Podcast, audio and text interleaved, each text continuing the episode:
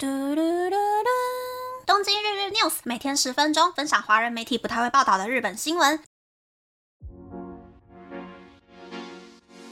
欢迎来到东京日日 news， 我是 Kurumi。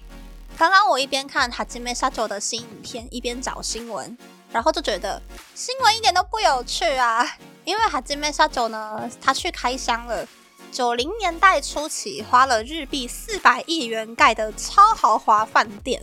里面有金氏世界纪录认证，全世界最大的金箔天花板，然后还有很大的酒窖，很浮夸的宴会厅，宴会厅甚至浮夸到那个饭店经理就讲说没有办法公布金额。给哈基梅沙久住的那一间最豪华的套房呢，浴缸看出去的海景，还有公共浴场的风景也都很漂亮。现在要盖出这种级别的饭店，应该要日币1-2兆元了吧？老饭店真的是还蛮厉害的。我20多岁的时候是真的不会在意说住的饭店好不好、高不高级，会优先选择方便、干净、便宜的地方，不会要求那么多。但是最近呢，有可能是因为疫情之后的那种报复心态，又或者是老了要求变多了，就会更愿意花钱住好一点点的地方。但是不得不说呢，日本的旅游业啊，在疫情之后其实也出现了很大的变化，很明显的有 for 外国人的行程跟 for 日本人的行程。for 日本人的行程价格可能是比疫情前贵个大概1-2成左右吧，但是 for 外国人的价钱就真的是天价哦。饭店住宿一个晚上日币50万元起跳啊，又或者是一份海鲜冻饭开价日币6000元之类的，都已经看不出是 for 哪一个国家的外国人了。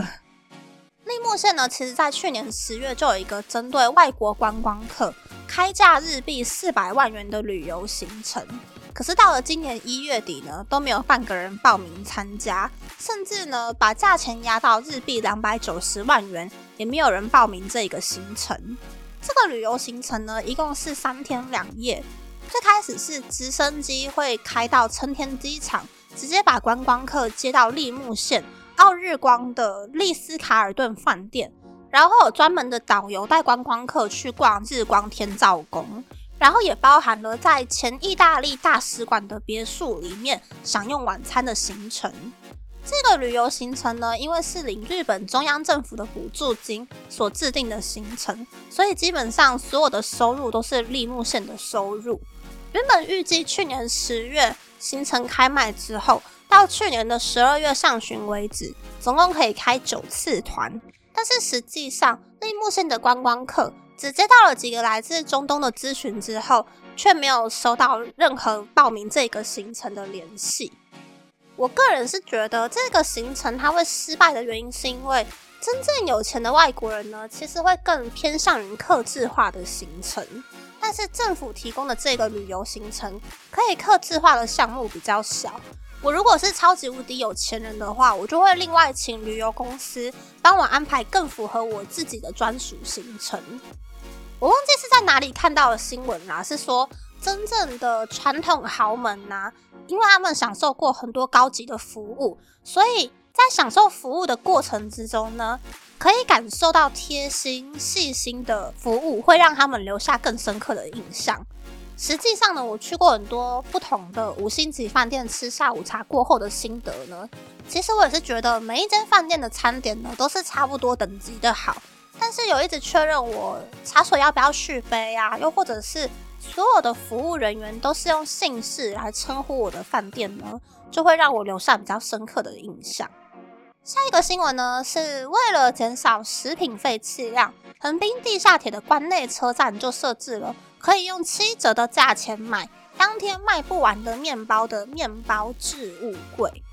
这个置物柜呢，已经设置了大概1个月左右了。附近的面包店会在晚上8点之前，把当天卖不完的面包放到置物柜里面，经过的路人呢，就可以去挑选想要购买的面包。甚至最近已经开始会有人挑面包补货的时间点，在置物柜的旁边 stand by 了。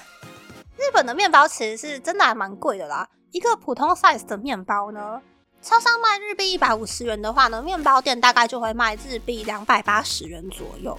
其实我一直都没有很懂，就是日本的乳制品比台湾还要便宜，可是日本的面包用的奶油都不怎么的厉害，然后整个面包吃起来呢就也不是很厉害，可是卖的价钱又还挺贵的，所以我还蛮能够理解就是在日本打折的面包会很受欢迎的这个原理。日本其实越来越愿意打折贩售即期食品了，以前只有超市会打折卖即期食品，但是疫情过后呢，三大超商也会打折卖即期食品了。